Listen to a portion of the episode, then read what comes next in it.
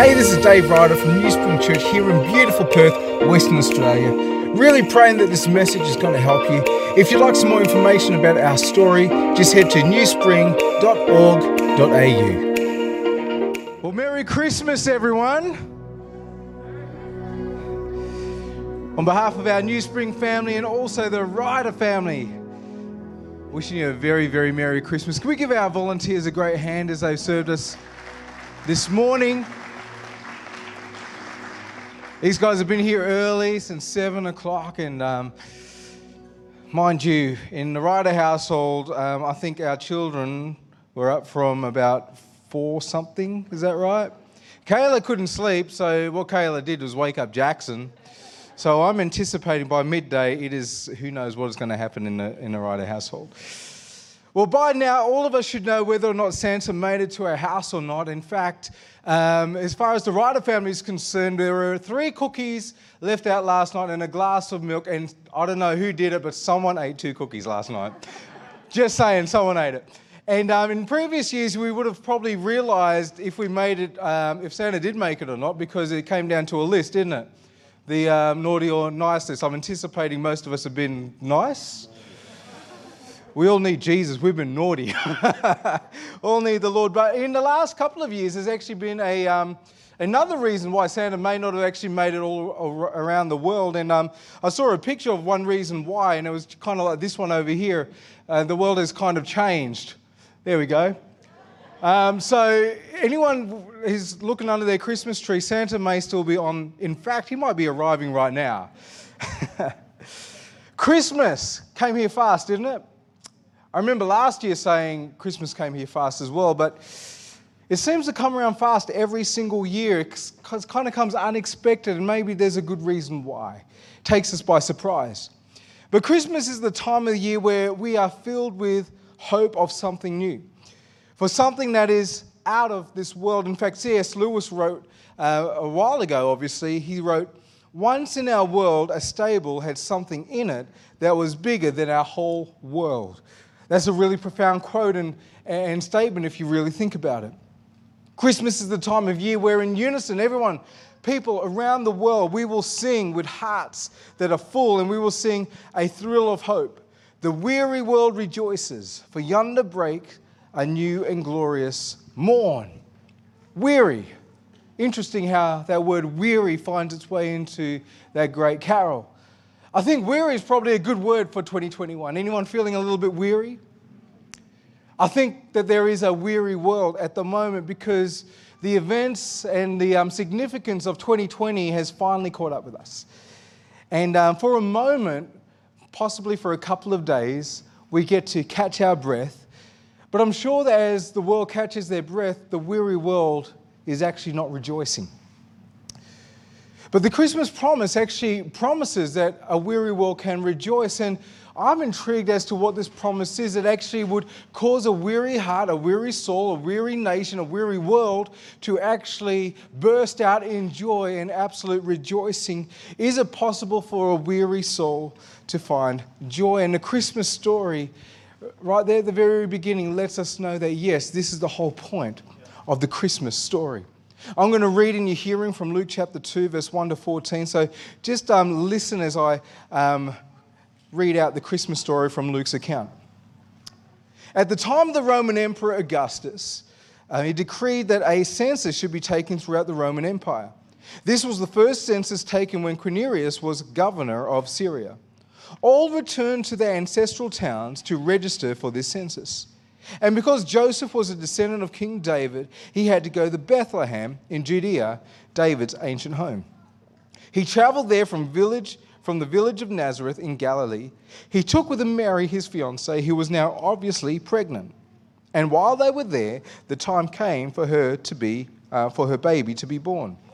She gave birth to her first child, a son. She wrapped him snugly in strips of cloth and laid him in a manger because there was no lodging available for them. That night there were shepherds staying in fields nearby, guarding their flocks of sheep. Suddenly, an angel of the Lord appeared before them, and the radiance of the Lord's glory surrounded them. They were terrified. But the angel reassured them, Don't be afraid, he said. I bring you good news that will bring great joy to all people. The Savior, yes, the Messiah, the Lord, has been born today in Bethlehem, the city of David. And you will recognize him by this sign. You will find a baby wrapped snugly in strips of cloth, lying in a manger. Suddenly, the angel was joined by a vast host of others, the armies of heaven, praising God and saying, Glory to God in highest heaven, and peace on earth to those with whom God is pleased. When the angels had returned to heaven, the shepherds said to each other, Let's go to Bethlehem. Let's see this thing that has happened, which the Lord has told us about. This is God's word. This is a pretty familiar story to us, I dare say. Um, we hear this story at least once a year. We, we, we sing about it, we read it, we, we do all sorts of things. I'm sure all of us have sung um, carols, Hark the Herald Angels Sing. we we know of um, like Silent Night, Holy Night. Christmas cards have shepherds watching their sheep at night, and there are always nativity scenes where shepherds are gathered around a, a feeding trough with a little baby in it. We're familiar with the sights and the sounds, especially if you've ever lived on a farm, you'd be quite familiar with the, the, the sights and the sounds that would have happened on that um, very first holy night. So we're, we're, we're familiar with it. What we're less acquainted with, I really think, is the significance of the promise of that first holy night the promise of peace on earth. And the reason why we're less acquainted with the promise of peace is because we hear the word peace and we just shrug our shoulders and go, oh, yeah, because we're all familiar when people use that word peace, aren't we?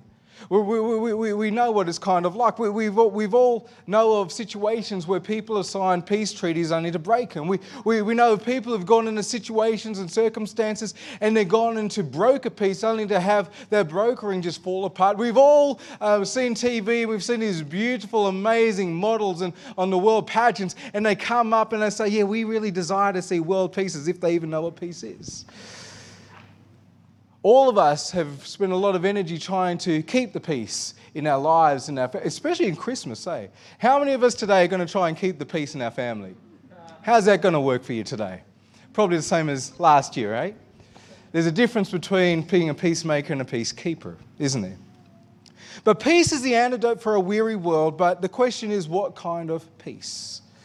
Because the Christmas story asks any person who is um, intrigued enough or pays enough attention to read the story, to sit in the story, to actually inquire of the story about different kinds of peace. The Christmas story asks you, whose peace have you bought into? Whose peace are you living in? And from the very beginning, it lets us know that there actually are different kinds of peace which are offered in this world. The Christmas story starts from verse 1. At the time of the Roman Emperor Augustus, he decreed that a census should be taken throughout the Roman Empire. The Christmas story happens at the height of Caesar Augustus's reign. He's the adopted son of Julius Caesar. He goes through a civil war and he is the one who becomes Caesar. He is the one who turns the Roman Republic into a Roman Empire. He is the one who self proclaimed to bring peace and justice to the entire world. He is the one who has brought about the Golden Age. He is the one who has brought about and ushered in a period of the Pax Romana or the Roman peace. See, he brought in peace, he understood peace, but he accomplished peace. But his understanding of peace and his way of bringing peace was by military muscle and military might. There was bloodshed, there were swords, there were crucifixions, there was conquering. It was indeed the golden age. It was the Pax Romana. And Augustus Caesar, he ruled as king, and he was actually the self proclaimed Prince of Peace. And why is this significant? Well, it's significant for us to understand, us who are so separated by time and space and generations. It's really important for us to understand and recognize that at 5 BC, at the time of Jesus being born, there already was a Prince of Peace. There already was someone who considered himself the King of Kings and the Lord of Lords. And I think it's kind of, um, I don't know, I smirk a little bit at God's audacity, to be honest. That right in the middle of this Pax Romana, the Roman peace, where there is this self proclaimed Caesar Augusta who's saying, I am the Prince of Peace. God doesn't seem to have any problem. In fact, he seems pretty confident at actually bringing a fulfillment which is 700 years in the making at the time, the very time where this guy, this king, this Caesar is prancing around claiming that he is a prince of peace. Isaiah 9, verse 6 For to us a child is born, to us a son is given, and the government will be on his shoulders. He will be called Wonderful, Counselor, Mighty God, Everlasting Father, Prince of Peace. Because when God comes to reclaim what is rightfully His, He has no problem outing any and every impostor. He has no problem. You will come up and say, I'm the Prince of Peace. And He says, ah, yeah, nah. Right under Caesar Augustus' nose, He actually births a promise, 700 years in the making. In the midst of someone running around masquerading as a Prince of Peace is born the true Prince of Peace right under his nose. God's trying to get our attention with the Christmas story, and it's right there in the very first sentence. He's trying to get our attention. Whose peace have you bought into? Whose peace have I bought into? Because there are different Caesars running around this world masquerading as princes of peace, offering offering peace. And Jesus comes to expose their vain counterfeit offers and to present us with what can only come from God, something that comes from out of this world. So, whose peace have you received? Christmas 2021. It came here fast, absolutely. Took us by surprise. Every year is going to take us by surprise, and that's the point. And Christmas asks us the question whose peace have you bought into? And I know you're sitting here, nice little Christians, you're doing the Christian thing, and you're thinking, you know what, I'm, I'm born into Jesus' peace. Okay, let's check that out. There's a lot of different pieces. In fact, there's a fire sale of peace happening in the world today. There's a fire sale that's happening because there are so many things that are offering us, you and me, peace of mind. What have you bought into that's offering you peace of mind? There's a fire sale. There's like I just wrote down a couple of things. What about insurances? Man, insurances bring you peace of mind, don't they? What about like the safety measures, like the things you need? I need to feel safe, I need to feel secure. I mean, that brings you peace of mind. What about the things that are sold for our health, the places we go for health? What about technology? What about war? What about political promises? This political promise offers this. This political um, party offers something else. That's going to bring us peace of mind. Okay, it's a Caesar. We broker in escapism because if we feel like if we escape, we're going to have a little bit of peace.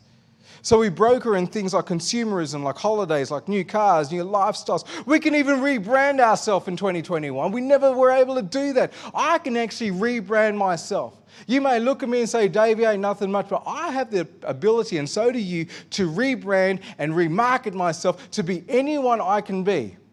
Eh, on social media, I can do it and I can post stuff, and, as, and what I post on social media may have nothing to do with the reality. The blur between what is real and what is just like, like just a, a fictional thing is kind of like really blurred at the moment. And here's the deal I can post something on social media, and if you give my post a like, that means that you like me. And I have some peace of mind. But guess what? If you don't like it, I'm going to delete that sucker. Has anyone deleted posts? You didn't get as many likes as you want. Obviously, people don't like you. It's all right, you're in church. We love you. We don't like you, we love you. Jesus' peace is nothing like the peace of the Caesars of this world. But the Caesars of this day, they still masquerade and they still march and they still offer. The fire sale is still on. So let's step into the story and let's just see how Luke kind of brings this together. Verse 1, as I've read, at the time of the Roman Emperor Augustus, um, decreed that a census should be taken throughout the Roman Empire. Really important for us to understand that the Roman Empire pretty much meant the entire world. So, what God is actually doing, He's letting us know there's this huge scope. It's almost like a movie director has this super, super wide shot. And the wide shot includes the entire world, which lets us know that what God is up to, the plan, the peace project, whatever He's wanting to do in this story, this actually includes anyone and everything. It includes the entire world. And from there, bit by bit, there seems to be a focus that goes from this extreme wide shot and it comes in bit by bit. We go from the entire world, the Roman Empire, to Syria. And then from Syria, we go from Nazareth to Bethlehem. And from Bethlehem, we go to the fields. And finally, we come to the shepherds. Where scripture says, Suddenly an angel of the Lord appeared among them, and the radiance of the Lord's glory surrounded them. They were terrified. And like a masterful movie director, Luke is calling for the suspense and anticipation of the audience because we've been taken in closer and closer and closer. And with every shot, there's anticipation, there's more expectation, there's this tension which is happening. And finally, we are even taken even, even closer to where we are actually taken in within earshot of what has actually been spoken. The angel assured them, Don't be terrified, don't be afraid, he said. I bring you good news that will bring great joy to all people. And as the angel is speaking that, the anticipation is growing even more. Because even though the announcement has been made, the nature of this announcement, the nature of this good news is still unknown to we who are listening, to we who are inquiring of this story. Verse 11, we are told what this good news is the Savior, yes, the Messiah, the Lord has been born today in Bethlehem, the city of God. And you will recognize him by this sign. You will find a baby wrapped snugly in strips of cloth lying in a manger. Oh, that's the news, a baby. But that can't be the extent of the good news. That's not the complete announcement because Luke's already told us in verse 7 that Mary gave birth to her first child, a son. No, this announcement goes far beyond just Mary giving birth to a son. It reaches and stretches to tell us of the significance of this birth, which is precisely why there is another suddenly. That's why I wanted to read it in your hearing. You could hear two suddenlies. Verse 13 Suddenly, the angel was joined by a vast host of others and the armies, the armies of heaven praising God and saying, Glory to God in highest heaven, and peace on earth to those with whom God is pleased. At that moment, as if, as if heaven could not wait anymore, the thin veil between heaven and earth is actually dropped, and there is this vast army of angels. They are singing and they are praising. They could not hold their tongue anymore. They are declaring the nature, the purpose, the point of coming of this baby. They couldn't hold it anymore. Glory to God in the highest heaven, peace on earth to those with whom God is pleased. First and foremost, the birth of this beautiful son is for God's glory, and secondly, it is for us peace on earth. That's the point. These great purposes of the coming of Jesus, glory ever ascending to, from man to God, and peace ever descending from God to man. Because when God decides to reclaim what is rightfully his, there is no better way to sum it up than by saying that what happened on that one holy night was for his glory and for your peace. But whose peace have you bought into? That's the question. Whose peace? And what kind of peace has Jesus brought into this world? Because remember, it's a peace that comes from outside of this world into this world. Well, this year and also last year, we've been talking a lot about peace. We've been using language, which is actually peace language. Um, one professor, um, he says the closest word that we have for peace, or shalom or eirene in, in the New Testament Greek, is the word flourishing. Flourishing.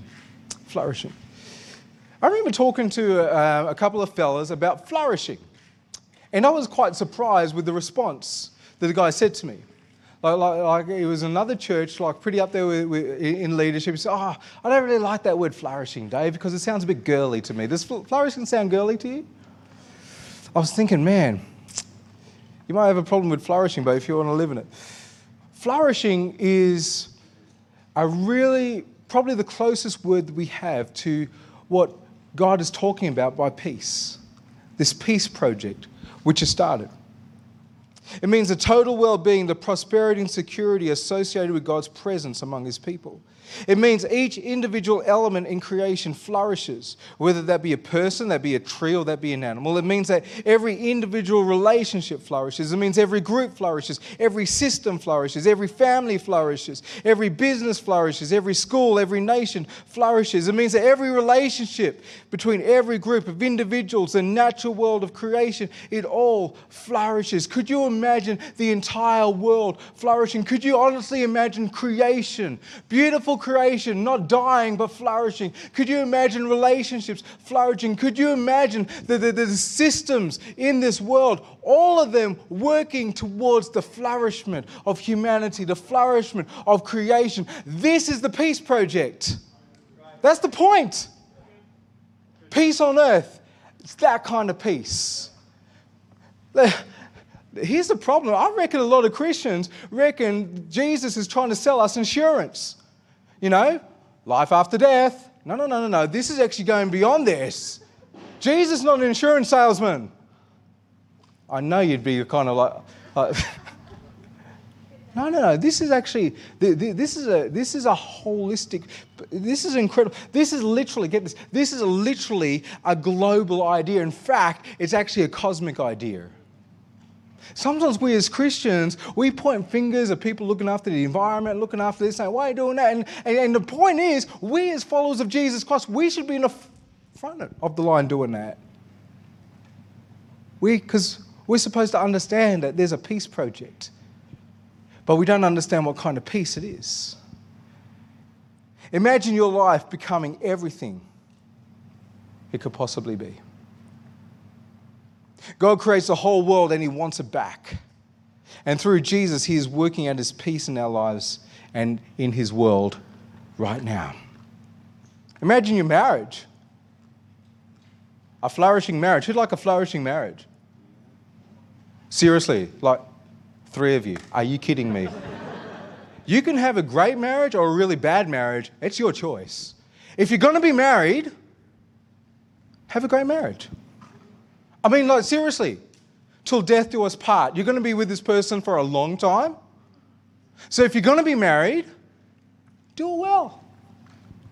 That's what I think, anyway. You know, if I'm going to be like, if Andrew's going to be walking with me for the next 50 years, I want to have a good 50 years. That's what I'm thinking. What about your family? What about your children? What about your church? What about a politics? Imagine if politics could possibly flow. That would be a Christmas miracle. Amen? That would be a Christmas miracle. Imagine Australia becoming everything it could possibly be. The angels declare at the birth of Jesus Christ that this is for his glory and it is for our peace. That's the kind of peace. And with the birth of Jesus, God is making the boldest, most audacious declaration possible and makes his intentions known in no uncertain terms. He says, I want it all back, and I will put it all back together again. That's what he's declaring. But the question still lingers for us here today. Jesus' peace is not like Pax Romana. No, no, no. It's a different kind of peace, and it comes a different way. An invitation has been offered, and Jesus waits patiently, and the question lingers whose peace have you received, and whose peace have you bought into and living in today? Luke 2:14 corrects a couple of Christmas carols corrects the old King James Version of the Bible. For those of you who love that, I'm sorry to demolish your um, thing. But verse 14 says, Glory to God in highest heaven, and peace on earth to those with whom God is pleased. See, the Christmas story is asking us a personal question, asking us to make a choice. Whose peace? Whose peace? When Luke says, to those with whom God is pleased, we have to simply enter the story. Sending and receiving Christmas cards is not going to really cut it when it comes to living in the peace of Jesus Christ. Singing some carols won't do it. Even attending a church service doesn't mean a thing unless you and I have entered in and are participating in the story of God. Because right now there is a peace project at hand, and all of us are invited in to participate in it. It is an open invitation. The promise still stands, and a weary world may well be getting more and more weary. But if you look closely, if you pay attention, if you look around, you will see something else. You will see that there is a, rem- a remnant who are being renewed while others are growing more and more weary. There are those with whom God is pleased. And in their lives and in their hearts, the peace project has begun because God is bringing every broken piece back together again. And what allows this promise to be outworked is nothing that they have conjured up, it's nothing that they have done, it's nothing that they have earned in their own merit. There are absolutely no spiritual giants walking the land at the moment. There are certainly no spiritual giants in New Spring Church. lest we start to become arrogant and look down on people. No, no, no, no. That remnant, they are the few who have heard the promise, received the invitation, and simply entered into God's story in order to participate and live in it because the Word became flesh over 2,000 years ago. The peace project has begun. And our beautiful Lord and Savior Jesus Christ, He is certainly coming again to finish what He has begun. And what makes this promise so available and so significant is because on one holy night over 2,000 years ago, it was Noel, Noel, Noel. Born is the King.